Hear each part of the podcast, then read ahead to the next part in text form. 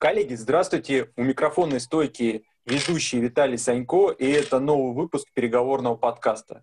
Гостем нашего нового подкаста стал Плотников Вадим Витальевич, директор учебно-конституционного центра «Эффект», один из учредителей Московского общественного объединения Федерации управленческой борьбы, первый председатель Екатеринбургского регионального отделения Федерации управленческой борьбы, лицензия номер один Таллинской школы менеджеров на право проведения управленческих поединков, судья турниров по управленческой борьбе, 22 турнира. Вадим Витальевич, здравствуйте. Здравствуйте, Виталий. Как вы познакомились с технологией Владимира Константиновича Тарасова? В какой год даже, можно с этого начать?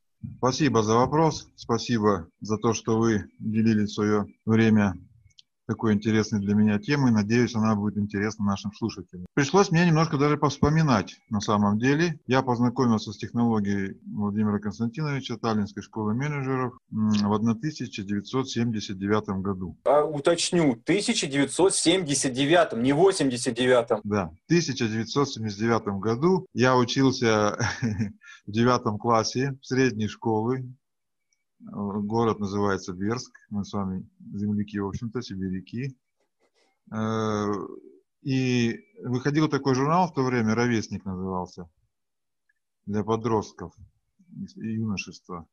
В нем публиковались различные такие для тех лет передовые интересные сообщения. Время было такое не сильно богатое на разные инициативы культурные.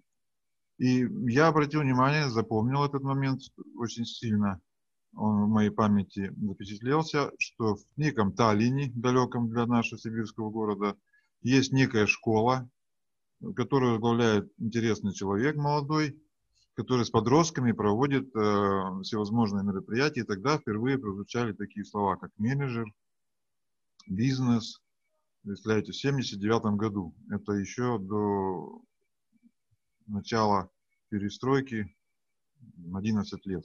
Хочется сказать молодежным языком, а слово менеджера не было ли забанено в то время? Э, Бизнес так, так точно, по-моему. Журнала у меня этого нет, к сожалению, здесь у меня не сохранился.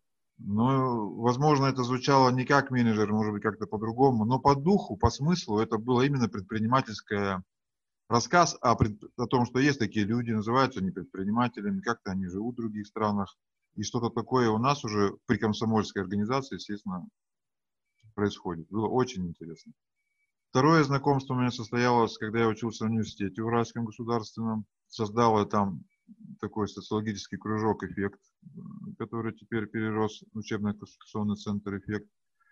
И среди прогрессивных наших нас студентов вот такая книжка, Виталий, может быть, видели, не видели. Называется она «Отбор и подготовка менеджеров». Не, я впервые от вас ее вижу. Эта книга называется «Персонал, технология, отбор и подготовка менеджеров». Год, год издания 1989. Как бы продолжением своим вот потом такая появилась. Это, наверное, вы знаете, конечно. Да, это, это знаком. Книга «Управленческая элита». Да. Это для наших слушателей говорю сейчас. А книга «Управленческая элита», она появилась в развитии э, книги книги «Отбор и подготовка менеджеров». То есть вот в этой книге «Отбор и подготовка менеджеров» описаны как раз-таки технологии проведения, в том числе и управленческого поединка. Вот это у вас эксклюзив. Вот, это не то слово. Эта книга пользовалась огромной популярностью, несмотря на тираж, да, 100 тысяч. Это не маленький тираж для книги не художественного формата. Я бы сказал, космический по современным меркам, особенно для современным языком выраженности. Не знаю, как это раньше называлось, но сейчас это называется деловой литературой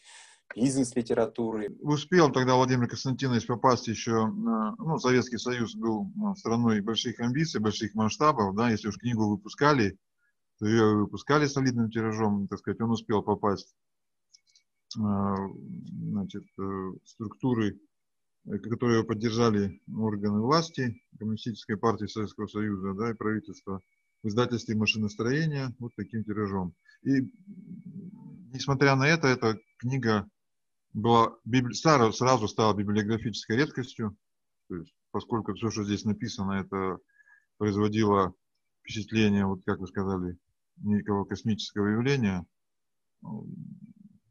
Трудно, ну, шок, культурный шок, можно быть сказать, да, вот так вот, в хорошем смысле. Все, каждое слово, каждый абзац э, написан простым, ясным языком. Но каждый тренинг, каждая деловая игра, которая здесь описана, все это было нам тогда неизвестно. Мы с этим не сталкивались. Как в предыдущем подкасте я послушал Олега Вислова, он был удивлен, что этого не преподают. Так и мы были удивлены. Я тоже учился в университете.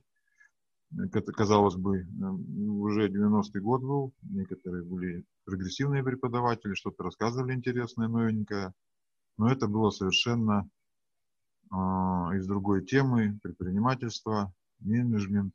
Здесь уже слово менеджеры, как видите, оно никак не, загуб... не забанено, как вы выразились, а наоборот в угла поставлено. И оно запало, эта книга именно как бы, ну и покорила, естественно, что тут говорит меня, и нашла большое-большое отражение в моем сердце. Когда произошла встреча? Я прям Совсем в короткие сроки после того, как я с этой статьей познакомился, а, был семинар в Екатеринбурге по приглашению Анны Красновой и ее компании. Владимир Константинович проводил первый семинар.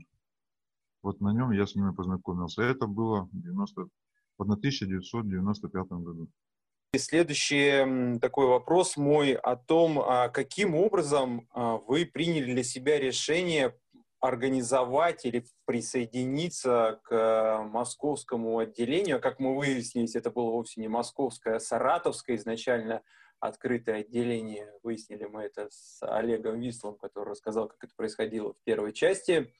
А как вот вы, собственно говоря, организовывали в Екатеринбурге, в данном случае, это отделение? Ну, маленькое уточнение, не московское, а межрегиональное общественное объединение. А, межрегиональное, аббревиатура сокращенная. МОО, да, это межрегиональное общественное объединение, Олег все рассказал подробно. Отделение организовалось именно в рамках этой затеи, когда мы были все на семинаре ну, все, Олег Вислов, я, Михаил Кузьмин, были все вместе на семинаре в Таллине, познакомились с управленческими поединками, загорелись этой идеей, она нас э, привлекла очень сильно.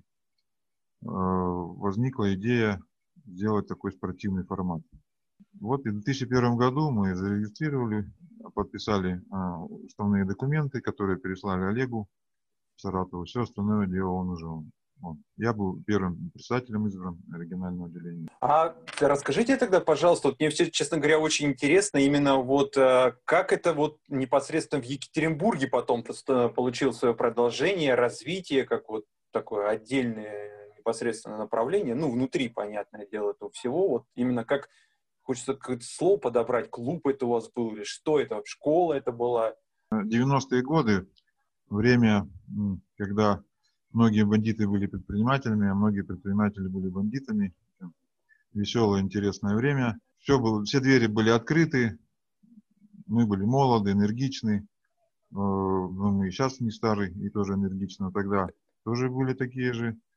Искали себя, искали э, общение. Но моя роль к чему сводилась? Во-первых, я участвовал все, какие были открытые семинары, не пропускал ни один. Во-вторых, а, я стал регулярно приглашать Владимира Константиновича в нашу компанию. Компания у нас была 200 человек работала. И мы так семинаров 6-7 хороших таких полноценных провели. В 2001 году а, для того, чтобы укрепить уже а, федерацию как организацию, по инициативе Владимира Константиновича был организован с Олегом Висловым и мной совместный семинар э, эксклюзивный «Управление имиджем», часть первая. Вообще-то он эксклюзивный, почему больше такого семинара ни разу не проводилось. Было, было управление имиджем 2 в Москве, и все. Там Михаил Иванов проводил. На этом семинаре собрались как бы а, те, кто хотел вступать в федерацию, подумывал, и фактически там проходило вступление – люди платили взносы, взносы уплачивали членские, специально оформляли свои взаимоотношения с федерацией. И этот э, семинар, он, так сказать, стал, э, если то регистрация будет юридическая часть формальная, то это стало фактически, да, когда уже человек 60-70 участников этого семинара стали твердыми, активными участниками. Такой сравнительный анализ, знаете, вот э, участников тогда и сейчас там по полу, возрасту сразу хочется сказать. Нет, ну, на самом деле по возрасту, по... Знаете, я вот даже когда готовился, как-то размышлял как на тему того, что а с какими целями вот шли тогда а, и с какими целями, возможно, вы знаете по ну, у же все это дело там продолжается, идут сейчас, и можно ли это, ну, а сильно ли они отличаются? Вот в таком вот разрезе хотелось бы ваши впечатления вот услышать. Вопрос очень интересный на самом деле. Э, я, во-первых, рад тому обстоятельству, как вы понимаете, что дело это не прекратилось, как многие добрые дела начинаются и заканчиваются, а продолжается, развивается. И поэтому очень интересно наблюдать за этим процессом. Есть зачем наблюдать. И действительно сравнить уже можно. Да? В, мае, в мае следующего года будет 20 лет федерации. Тогда это люди были, э, э, как я Олег сказал, с ним соглашусь, романтики все мы были. Э, предприниматели вообще такие люди, они, ну, как называет Владимир Константинович, вообще свою технологию, она для беспокойных людей. Есть люди, которые как бы ну, так не сильно интересуются а, какими-то новшествами, какими-то идеями, а есть беспокойные люди, которым все что-то не имется, что-то надо интересненького, новенького, свеженького, бодренького. И вот это знакомство с этим всем, оно просто опьянило. Э, на играх, на поединках преобладала, конечно, в основном эмоциональность. Вот это нас с вами роднит, я имею в виду такой поколенческий немного мостик я пробрасываю. Тогда позвольте следующий вопрос. Уральская школа переговоров, вы к созданию, к организации ее имели отношение или это полностью детище Константина Селянина? Ну, это да, это детище Константина Селянина, уже и Ольги Сереглазовой, я думаю. Прямого никакого отношения не имел, но с Константином Петровичем мы бывали на семинарах, бывали на тренингах на совместных, участвовали, в поединках участвовали в качестве игроков, в качестве судей. Вот. Но это было еще до создания школы. Была система лицензий Владимира Константиновича, то есть э, тех людей, которым он как бы доверил. Не сразу это произошло, но после определенного достаточно длинного испытательного срока – те, кто хотели. Я, в частности, очень хотел иметь такую лицензию. Но Владимир Константинович говорил, нет, пока рановато, рановато. Наконец, в 2001 году. Ну, когда я уже подумал, что, наверное, никогда я не получу в жизни. Владимир Константинович любит, любит делать э, интересные, добрые сюрпризы. Самый такой момент в моей жизни один из тяжелых переломных бизнесе моментов, э, когда у меня были э, схватки с рейдерами бандитского направления.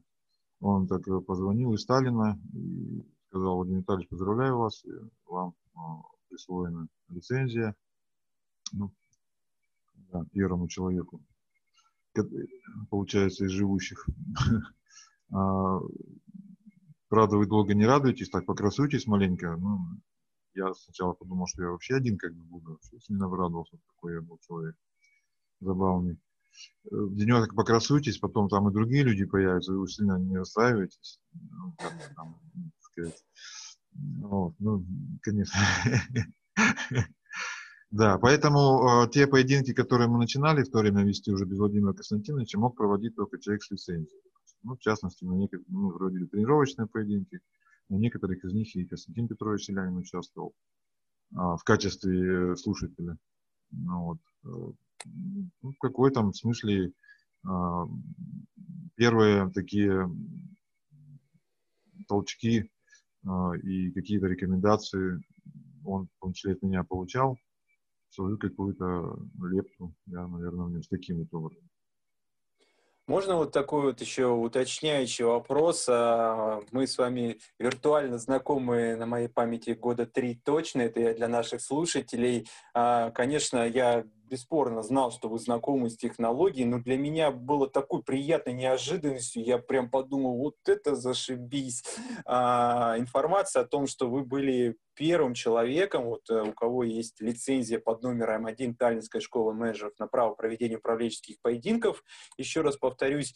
И мне хотелось бы от вас услышать, а как, вот каким образом вот этот вот э, отбор, о вы сейчас выше сказали, проходил? То есть какие требования предъявлялись? Прям, не знаю, выучить книгу «Искусство управленческой борьбы» наизусть? Я не знаю, как... Вот мне прям вот эти критерии прям так интересны, потому что как бы вас-то учителей на самом деле их не так много. То есть вы такие крупицы прямо для вот моего, скажем так, поколения людей, увлеченных этой технологией, которые, ну, очень плотно, хотел сказать, соприкасались с солнцем.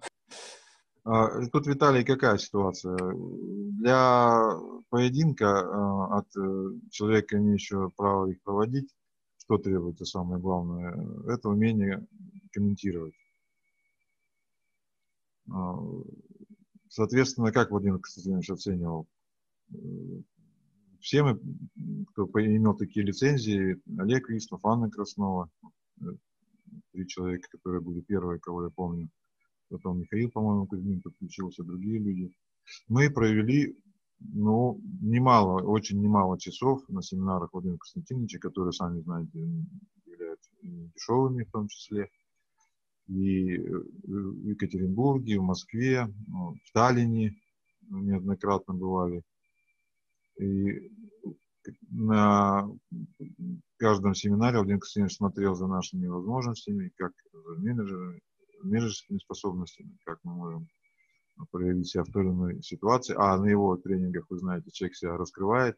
И когда а, был а, семинар а, в Таллине, такой переломный, о котором я лет уже рассказывал, где были именно поединки, целые, целые три дня шли только поединки.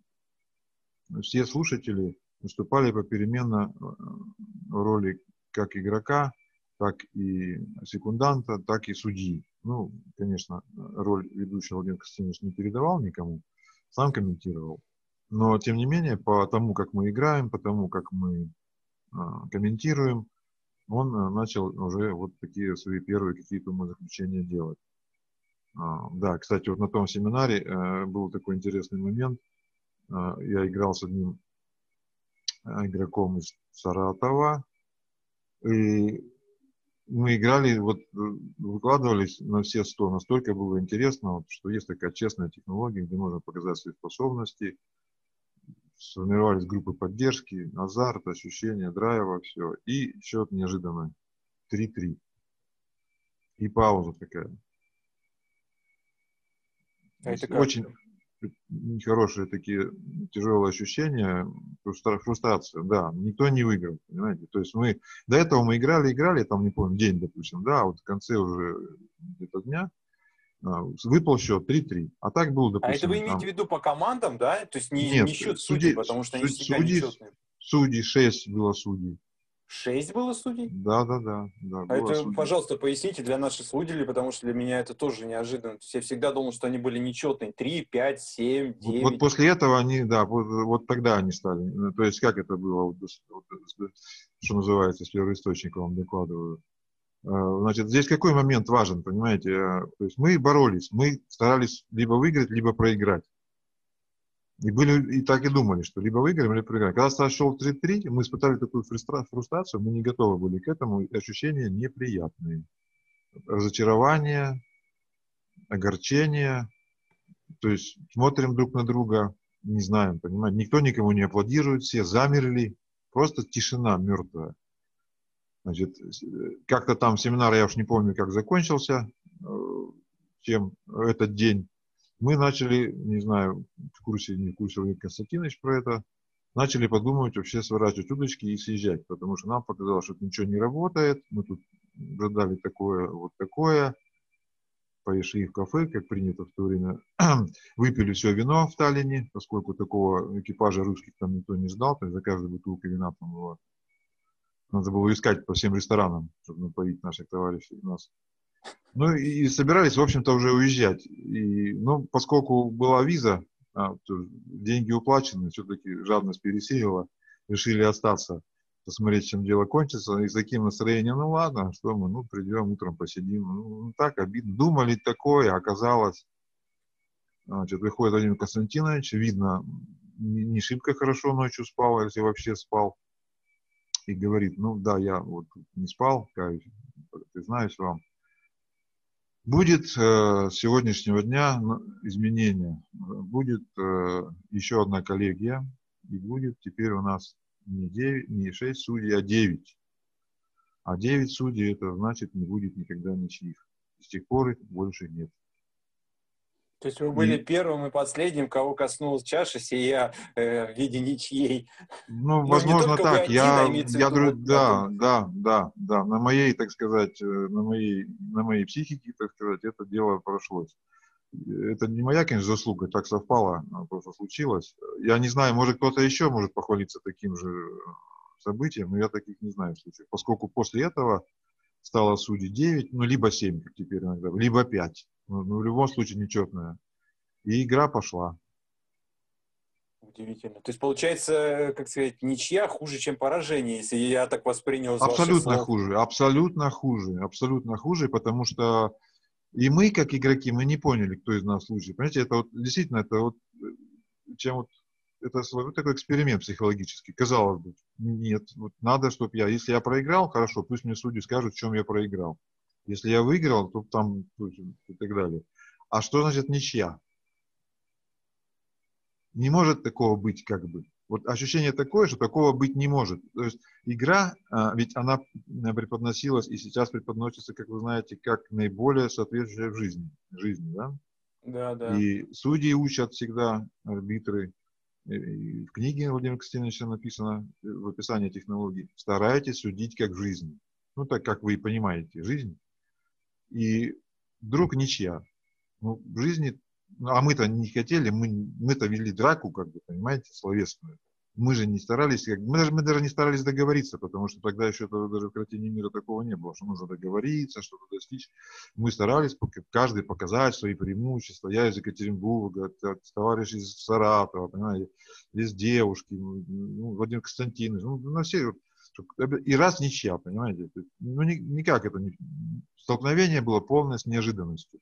Давайте тогда э, наш бесспорно интересный исторический экскурс на этом завершим и перейдем в наши дни. А, вы, кстати, стали тоже, как и многие, свидетелем того, что мы теперь в онлайне, и даже мы сейчас с вами общаемся в онлайне.